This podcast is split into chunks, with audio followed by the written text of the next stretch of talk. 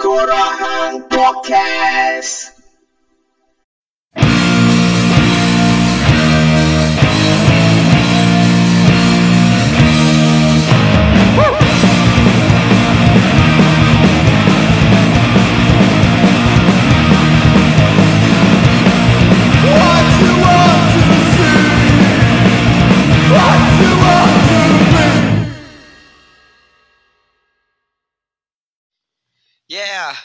Woo. Selamat datang ke Teguran Podcast bersama aku Adri Shah episod ke-15. Hari ni kita nak review album. Ada dua album. Uh, satu album local. Another one is from Indonesian. Uh, Indonesian punya release. How you guys doing today? Hari ni hari Ahad. Semua orang tengah uh, berehat nampaknya. Aku pun sama pagi ni aku bangkit awal. Teman-teman nak tengok aku s- buat kerja sekolah dia. Dapat baju apa semua. Then uh, aku rasa hari ni yang aku uh, uh, record uh, edisi Tengkorak Podcast episod 15 ni dan hari ni juga yang kita akan launch pada pukul 3. Ha, ni yang pendengar ni dah se- sebenarnya 2 jam sebelum aku uh, record uh, Tengkorak Podcast ni. Hmm, terima kasih. Pertamanya aku nak ucapkan terima kasih kepada 30 orang yang telah membeli uh, lanyard eksklusif Tengkorak Podcast dalam beberapa hari je. Aku rasa tak sampai seminggu semua habis. Uh, terima kasih lah. Aku memang bawa keluar 30 je. Aku mula-mula bila first uh, pari-pari polka dot design lanyard tu. Uh, lanyard ni actually design. Bukan design. It's actually dia punya uh, idea dia lah. The idea of coming up with the lanyard is her idea. Aku macam mula-mula ni kan nak keluar merch macam baju semua typical punya merch lah. So one day he came, oh sorry, one day she came, she threw out this idea. I said, fuck why not kan? So dia design lah. So ada dua design, lepas tu kita orang uh, offer dekat uh, Facebook, tanya lah mana lagi sempoi. So ramai pilih D2, design dua yang the black semua lanyard black tu ya, hitam tu dengan tulis font Tekuang Podcast sahaja. So semua all sold out. Terima kasih banyak. So hari lepas ni kita orang memang nak buat lagi. Tapi aku rasa bukan nak buat lanyard aku. Aku malas nak buat. Aku rasa macam malas nak buat banyak-banyak. Agaknya dia jadi macam sesuatu benda yang uh, massive sangat kan. Lagipun kalau let's say aku ramai orang dengar Tengkorak podcast ni, bolehlah aku jual banyak. Uh, so aku minta uh, pada semua kawan-kawan yang dengar Tengkorak podcast ni jangan lupa kalau hang rasa edisi kali ni menarik jangan lupa untuk kongsikan hampa semua boleh dengar di Spotify dan hampa juga boleh dengar di Anchor. Baik, kita nak tengok dua album yang aku cakap tadi. The first one is uh, from Peter Hati. Actually kalau aku tengok late eh, indie CD ni, aku baru ni aku kan tiap-tiap bulan duduk pergi Teenage Record Store dapat gaji je aku the first week yang aku dapat gaji aku akan pergi uh, habiskan di teenage bukan habiskan lah. Ada certain-certain portion yang aku pergi beli.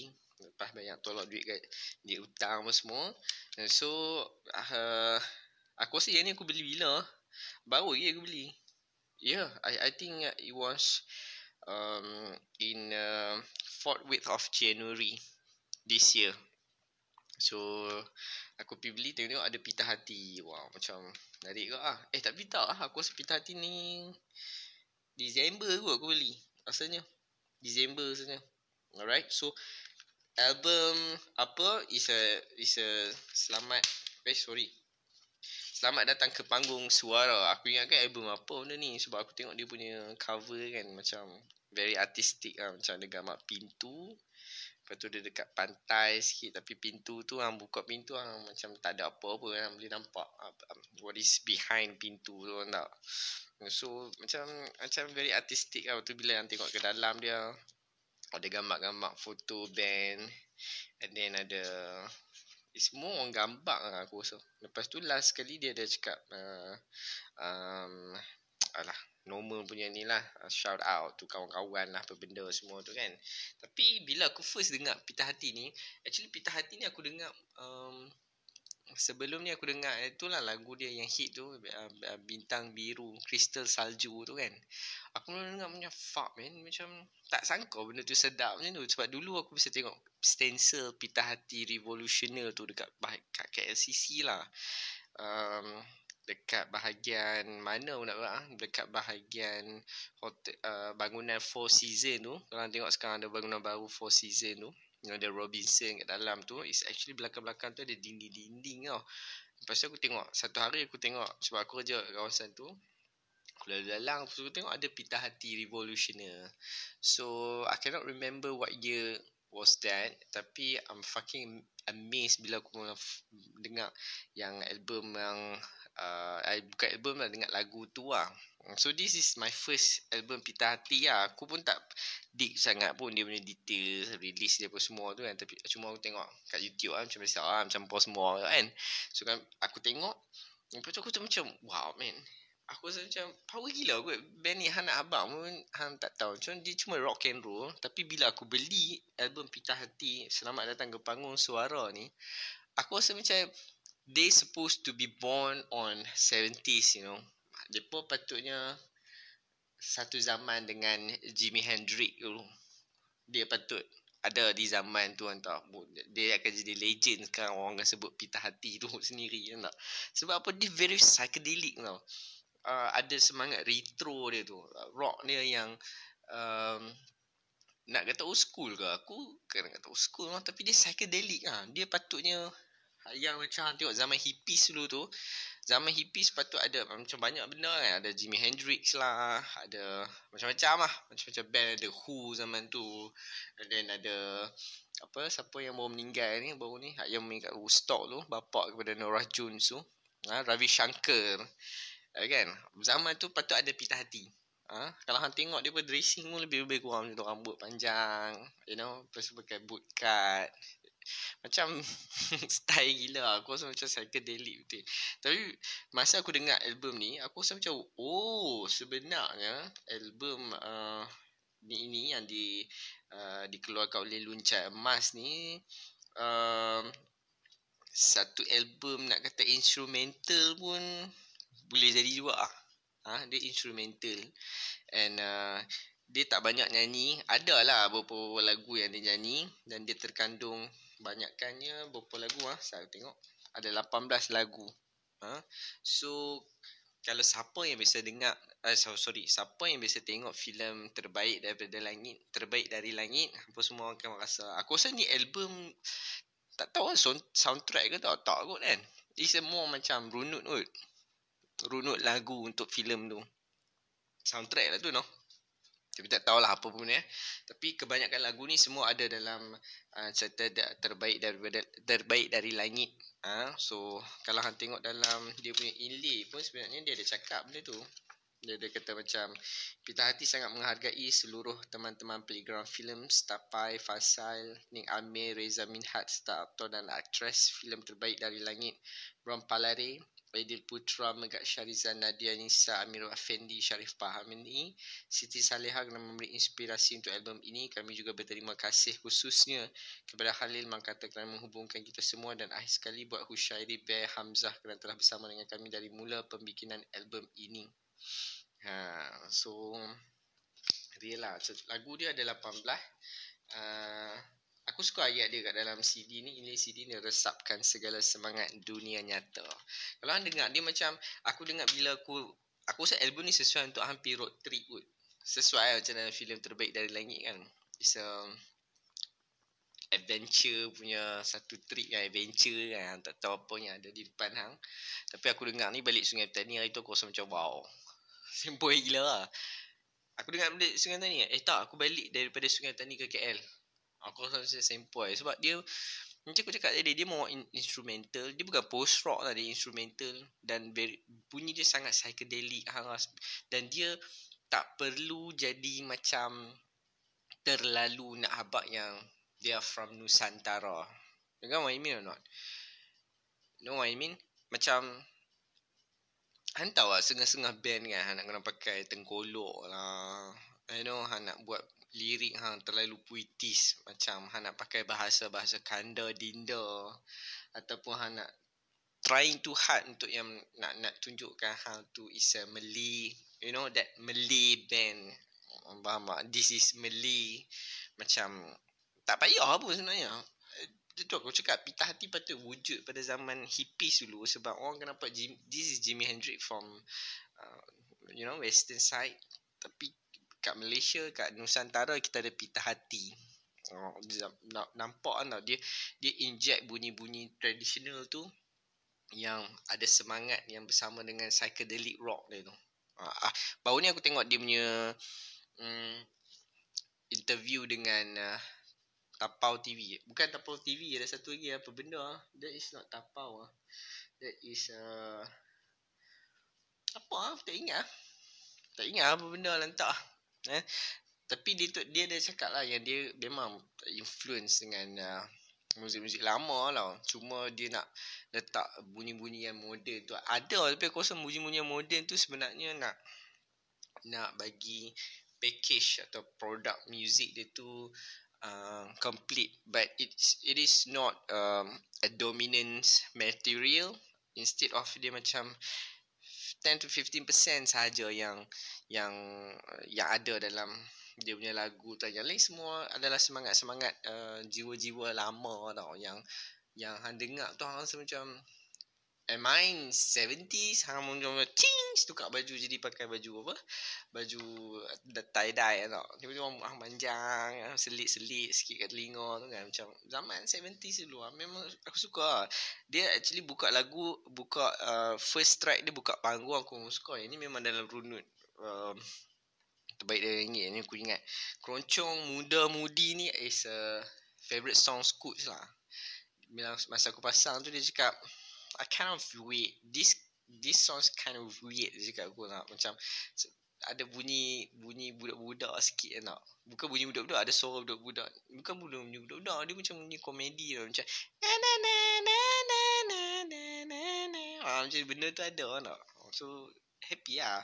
Tapi aku punya actually aku punya favorite aku kat sini banyak.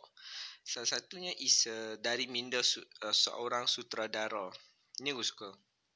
Number lima, track number lima, nak. Itu tadi number enam lah track dari Minda seorang sutradara. Uh, number empat aku minat, Abang Funky. Uh, number enam belas, Sahabat. Uh, ini yang lagu terbaik dari langit tu kan. Yang Jika sahabat sejati meninggalkan dirimu. Ah, tu power power. Itu aku suka lah. Tapi aku rasa highlight yang paling best lagu ni. Yang paling yang menunjukkan yang mereka ni macam. Uh, power lah. Aku sebagai aku is number 17. Hafiz Sufian. Aku suka lagu ni. Hmm, sebab. Entah. Sebab dalam banyak-banyak lagu. Dia jarang menyanyi tau. Lagu, lagu ni macam jarang menyanyi. Macam buka panggung tak menyanyi. Banyak lah lagu tak menyanyi tutup panggung tobat tak memang tak menyanyi pun. Nostalgia psychotropika sikit-sikit je dia nyanyi. Yang paling banyak aku rasa yang sahabat tu je lah kot. Hal lain tu memang tak nyanyi nyanyi sikit je. Dia macam ada macam ham bunyi dia main dulu gitar dia apa semua tu tiba-tiba ada ada ada macam beberapa baris lirik kat situ. So overall aku aku rasa tak menyesal pun aku beli benda ni lambat. Sebenarnya Depa terbit 2016 kot. Aku beli 2000 akhir 2019. Dekat 3 tahun lah baru aku beli. Uh, sebab ya sebab baru jumpa. Sebelum ni tak pi. Sebelum ni tak pi sangat record store. Ni duk pi. Aku rasa aku dah cukup lah konsisten setahun aku pi tiap-tiap bulan tanpa gagal untuk ke teenage hit record store tu. Itu je um, kiblat aku sekarang untuk dapatkan muzik muzik-muzik. Sebenarnya aku beli ni macam aku biasa cakap dulu kot. Uh, tak semua pun aku dengar sebenarnya. Dengar tapi tak habis lah. Macam tu lah. Macam beli buku banyak-banyak tapi tak baca habis. Tak? Tapi bila hang start dengar balik hang baca hang macam nak habiskan tak? Macam tu lah aku beli sebenarnya untuk coach uh, untuk anak aku lah untuk coach sebab apa? Sebab satu hari nanti mana kita tahu kan? Masa depan Mungkin orang tak dengar fizik Orang tak dah tak dengar fizikal. Dan Coach ada band-band yang Eh Bapa Dengar Nirvana lah. Jom kita dengar kot Macam mana kan oh, Macam tu lah. Aku selalu terbayang Benda-benda macam tu Sebab Sebab Itulah perasaan aku dulu Bila aku tengok. Bapa aku Bukanlah fans music sangat Tapi dia ada serta-serta lagu Yang dia suka lah. Macam apa yang main saxophone tu? Apa nama dia? Kenny apa lah um, rinting-rinting kan. Memanglah tak cool kan tapi Kenny bukan Kenny Rogers ni Kenny Rogers ayam kan. Apa nama dia? Kenny pun tak ingat mampu lah. Tapi aku tengok bapa aku beli CD dia kan. Kadang-kadang dia chill. Walaupun tak selalu tapi aku ingat lah masa-masa macam tu aku tengok dia. Uh, tiba-tiba pagi-pagi bila weekend kan dia pasang sambil dia basuh baju kan. Aku ingat, ingat lah benda-benda macam tu. So lepas tu kat masa aku umur 15 dia tengok aku sneaking in uh, CD Woodstock yang aku pinjam dekat Zack. Dia tanya aku uh, what do you know about Woodstock? Kan aku pun macam oh, aku macam gembira pak aku tanya yang tu. So dia cerita aku dia cerita aku macam benda yang negatif sebenarnya. Tapi aku macam wow bapak aku tahu wow, Woodstock ni semua kan. So aku macam happy lah. So this is what I did uh, untuk anak aku lah.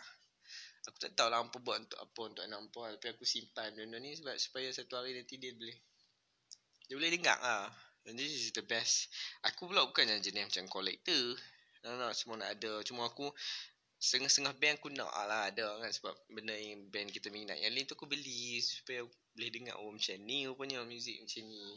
Ha, Kalau sana setengah orang cakap Macam aku ada The Flaming Lips. Masa aku umur hmm, College dulu 20-an dulu aku rajin lah beli RO ROTTW magazine tu kan Setiap bulan aku beli dan setiap kali tu aku memang baca sampai habis. Aku tengok review album dia yang uh, apa nama dia tu mamat tu ah, dia selalu tulis sex kot nama dia kot. Tak ingat aku nama apa tapi banyak ah yang aku ingat lah. Review album RO ni RO ni sebenarnya sebab dia tak ada uh, dia tak ada saingan tau. So sometimes because sometimes ah I can sense every fucking time I buy the ROTTW magazine sometimes not sometimes I cannot say sometimes every time saya aku beli kadang-kadang aku baca memang bias lah macam macam muzik dia suka dia, dia review sedap lah hamba hamba lepas tu aku pun tak tahu sebab mungkin ya sebab mungkin tak ada competition. Jadi orang jadi apa yang dia tulis itulah jadi panduan untuk pedoman untuk semua orang kan. Aku tak kata aku tak mengutuk buat TTW dekat Abang Rom ni tak sebenarnya aku tak mengutuk dia. Tapi aku beli kot dulu. Tiap-tiap bulan aku beli. Oh no, support kan Bukan support semata-mata Sebab aku just I, Because Aku suka membaca Benda-benda yang Berkaitan dengan uh, Music. Macam mana orang review album kan. Uh, So the Flaming Lips yang aku cakap tu Masa tu Berapa 10-15 tahun dulu. Eh 10-15 tak ada lah. Sampai 10-15 tahun. 10 tahun dulu kot. Lebih kurang macam tu. Aku dah Baca dah album The Flaming Lips yang um, Yang apa Alah tajuk dia lupa dah itu aku dapat dekat Teenage Hit Record Store. Uh, yang Yoshimi tu. Ah, yang cover album ni art cartoon anime Jepun lah. Yoshimi Beats The Pink Robot lah macam tu. Uh, aku 10 tahun dulu aku dah baca lah review album dia. Kata memang sedap. Now aku dapat. Bapak memang sedap gila. The Flaming Lips. Tapi aku tak pernah rasa menyesal lah. Sebab aku selalu rasa macam. If not now, one day. Kalau hang teringin cara hang memang konsisten mencari hang akan dapat lah. Alright, kita ke second album. Ah, yang ni yang memang pilihan aku lah. Aku tengok-tengok dekat teenage tu, duduk selok-selok kat dalam kotak tu, aku tengok-tengok. Fuck, ada figura seorang mamat black metal tengah makan ropok dekat satu warung kecil. Aku terus teringat uh, satu posting Grimlock Records dekat Instagram yang aku cakap, wow, yang ni memang apa gila babi style tau. Macam mana ada album hip hop yang ada cover macam ni? Ini album hip hop yang aku nak cakap ni crowbar. Swag uh, swag ton ni rojim oh, cool gila kan. Tapi grimlock records ini pun is actually released on 2018 January 2020 baru aku dengar Shout out to Grimlock Records and Crowbar. Aku rasa this is memang betul album yang Seperti yang Vice Indonesia cakap Berbekal referensi tentang skema hip-hop filem bokep Atau segala ungkapan yang ada kaitannya dengan selangkangan manusia. Swag Tone ni Rojim jadi album hip-hop paling relevan Menggambarkan kemuakan anak muda di tahun ini. Album hip-hop terbaik di 2018 pilihan, pilihan redaksi. Ini Vice Indonesia yang tulis tau. So dia ada banyak ada dua lagi daripada majalah Tempo dengan rekomendasi daripada Om Dozin. Om Dozin kata apa? Kalian para fans anjing tanah akan kecewa jika mengharapkan ini sebagai sequel trashcore kombranan brilliant dari band lawas tersebut. Kroba murtad sebagai punk dan mengambil mikrofon hip hop untuk merayakan kebangsaan nasional yang layak direkomendasikan dari yang tersisa di 2018. Aku memang tak menyesal langsung beli CD ni bila first aku tengok dekat Insta dia dulu pun dua tahun lepas aku dah tengok lah album ni aku macam wah power gila tapi aku tak go into deep lah benda apa sebab cover tak aku jenis macam tengok cover aku rasa macam wow dah dah rasa wow dah tak, macam tak dengar pun sebenarnya kadang-kadang beli sebab nak tengok cover dia kan so bila aku tengok benda ni aku, aku, ni baru aku baca baru aku tahu yang sebenarnya dulu Crowbar ni pang kot. Aku tengok yang YouTube Crowbar ni bapak barai ya. Kan tengok kalau mesti tengok dia macam wow, mama ni ke yang rap dalam album ni. Album ni sebenarnya is a me, mengingatkan aku aku ni tidaklah macam bila bercakap rasa macam power sangat kan. Tapi tidaklah rasa macam dengar sangat hip hop tapi aku selalu uh, uh, why hip hop is uh, is is everybody excitement is because of the beat the DJs and the MCs or what we call is the rapper, you know, when uh, they rhyme, hang macam oh, gila wah ya beat dia dengan hang rasa macam dengan sample-sample yang dia pakai kan. So sekarang dah tak ada weh. Sekarang aku baca kat mana ah. Dia kata dulu actually DJ tu pakai sample tu dia kena bayar tau. Dia pun potong lagu orang macam dia pasal pakai potong lagu-lagu contoh ah. Ah, kalau anggap anggap macam ish ni lagu sekian-sekian ni kan macam dia potong lagu James Brown kan. I mean that sample lah. Dia sample lagu James Brown dia pun kena bayar tau. So that's why yang James Brown suka. Oh, no. Han pakai sikit je. Petang tambah beat Han tambah sikit Ataupun Han, han cantum-cantum dengan riff-riff Gitar daripada band-band uh, Metal ke. Macam yang dulu band-band hip hop yang uh, macam uh, uh, apa nama public enemy pun buat dulu kan. Uh, macam tu lah. So at that point of time memang DJ memang interest dia macam tu. Sample lagu. Depa ada sampler depa kan semua. Tapi bila evolusi of hip hop tu dia bila DJ dah pandai buat beat sendiri. Macam sekarang ah tengok produk-produk. Tapi aku tengok jauh ah tengok uh, K-Click lagu mimpi tu kan. So that ha, macam tu lah aku nak masuk kan. Dia dah dia tak ada dah semangat yang membawa sampling tau. Ha? hang hang sample uh, filem punya skrip ke kan? Um, lepas tu hang masuk dalam, dalam hang punya lagu apa semua. Crowbar did that man. He is brilliant lah aku rasa macam first lagu kalau hang tengok ah lagu Doctrine 9mm mm first lagu dia dia sample aku rasa uh, aku tak tahu cerita apa tapi macam cerita cerita hantu zaman 70-an dulu tau. Cerita apa tu yang kaki naik kat atas daripada katil naik kat atas tu. Alah apa benda exorcist tu kan.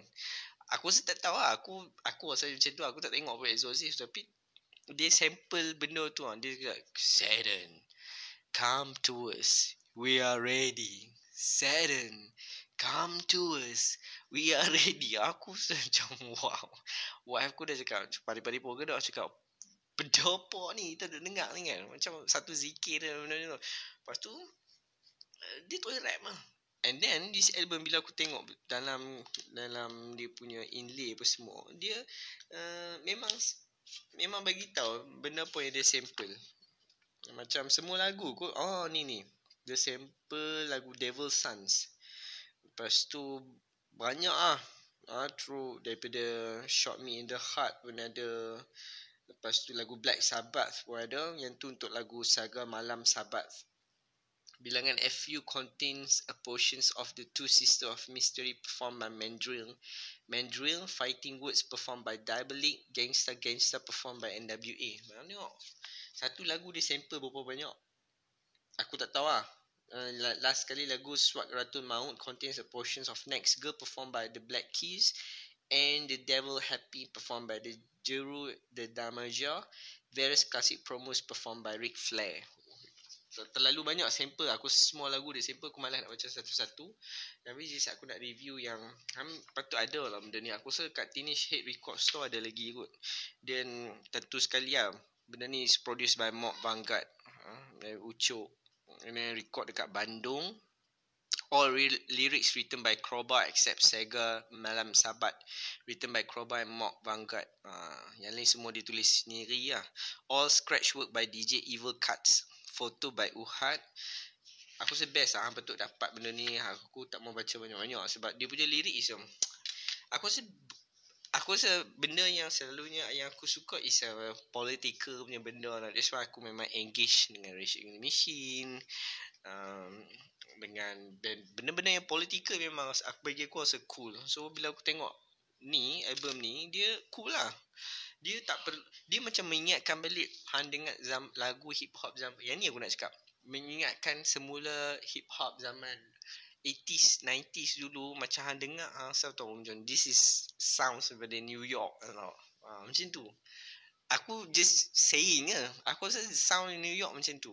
Sound-sound macam Jay-Z, Nas. Ah, macam Diabolik dengan seorang lagi apa nama yang aku suka tu Immortal Technique oh sound sound punya Harlem punya kawasan nak macam Brom punya tempat kan so orang macam bila hang dengar tu hang rasa padu lah. Semua benda lagu dia uh, Crowbar ni sebenarnya dia banyak juga macam dia menyindir tau. Uh, dia menyindir dan dan dia meluahkan rasa marah dia uh, terhadap persekitaran atau politik dia uh, atau situasi politik di Indonesia. Tapi dia ada satu lagu yang dia uh, aku rasa yang hitnya is senjata pemuas masal ni uh, sebab yang ni je ada video klip dia kot kat YouTube aku tengok itu yang lain tak ada lagi pun Uh, yang link uh, yang aku suka yang nombor dua yang nombor dua yang aku suka is nombor lapan lah Saga Malam Sabat. Dia fit dengan uh, Mock Vanguard. Ini album ada berapa lagu ah? Ada sebelas lagu dan uh, aku sih is come in package lah. Sebab kalau hang kalau hang dengar lagu hip hop sekarang yang rasa macam beat sahaja yang dibuat oleh mm, DJ-DJ dia sendiri kan. Uh, Okay lah Tapi aku selalu suka dengan benda-benda yang sampling ni. Sebab hang rasa cool lah. Hang tengok 8 Mile lah Masa dia nak battle kan. Uh, So Biasa dia nak battle uh, Dia ada DJ dia kan Main. You know, Dia sampling banyak lagu. Aku ingat kan um, Dalam cerita tu Semua sampling sampling yang original lah. Maksudnya aku ingat kan Memang dibuat untuk filem tu. Sampailah Berapa lama macam tu Aku baru sedar ada yang lagu last kali Dia sample lah Dia sample lagu Ah damn aku lupa lagi Mamat tu. Mati lah Mamat tu rapper tu. Tak ingat lah sebenarnya Tapi Lagu kalau hang tengok 8 Mile tu Lagu yang terakhir sekali tu Is actually lagu sampling lagu Alah aku ingat Aku ingat. Tapi salah seorang tu aku ingat Dia dua tau. Salah seorang tu mati. Tak ingat. Aku bosan tengok lah Cakap-cakap macam ni tak ingat kan. Tapi mampu ya. Um, yeah, well Aku rasa itu je kot Aku nak cakap Pasal review album ni. Hari tu Album Ada tiga album aku review kan. Ini bukan review tau. Sebenarnya Tengkorak Podcast Bukannya nak review sangat pun. Just nak share perasaan aku bila aku dengar CD ni. Um, ada tapi aku rasa album Crowbar ni lagi best daripada album yang aku cakap itu lah. Review itu. Uh, yang Fatih dengan Mount Vanguard tu kan. Yang ni lagi best. Sebab ini macam tu aku cakap dia banyak banyak sample lagu-lagu 80-an dulu So hang boleh dengar banyak direction lagu dia dan dia macam tak pump in marah tau. Dia macam hang dengar eh ni lagu. Oh dia ada sample lagu uh, Bonnie M tak silap lagu. Yes, Bonnie M. So best lah. So aku dengar currently aku memang dengar dua ni lah Pita Hati dengan Crowbar. Tapi Pita Hati is the best lah untuk hang dengar masa hang travel ataupun hang on the road trip. Crowbar ni Masa hang rasa macam Fuck man Today is a feel some shit lah. Feel like shit kan hang dengar hang crowbar. Crowbar yang best lah. Dia akan buat hang jadi macam uh, fuck you I'm going to do my I'm not going let you ruin my life macam tu lah. Best uh, Nanti aku review lagi lah Kalau aku rajin Mana-mana album Sebenarnya aku dah beli tiap-tiap bulan Tapi aku malas nak review semua sekali Sebab Tengkorang podcast bukannya nak review album Just nak share je lagu-lagu apa yang kita dengar kan. So lantak lah 2016 ke Tahun 1989 ke Ni album ke Ada aku beli kan Aku beli aku rasa macam aku baru nak Sembang pasal hal ni. So aku sembang lah Kan. Okay Alright. So aku rasa setakat itu sahaja untuk Tenggoran Podcast Episod yang ke-15 Kita dah nak sampai episod ke-20 Aku rasa macam Banyak benda ke aku nak cakap sebenarnya Tapi bila aku susun dia tak jadi tau.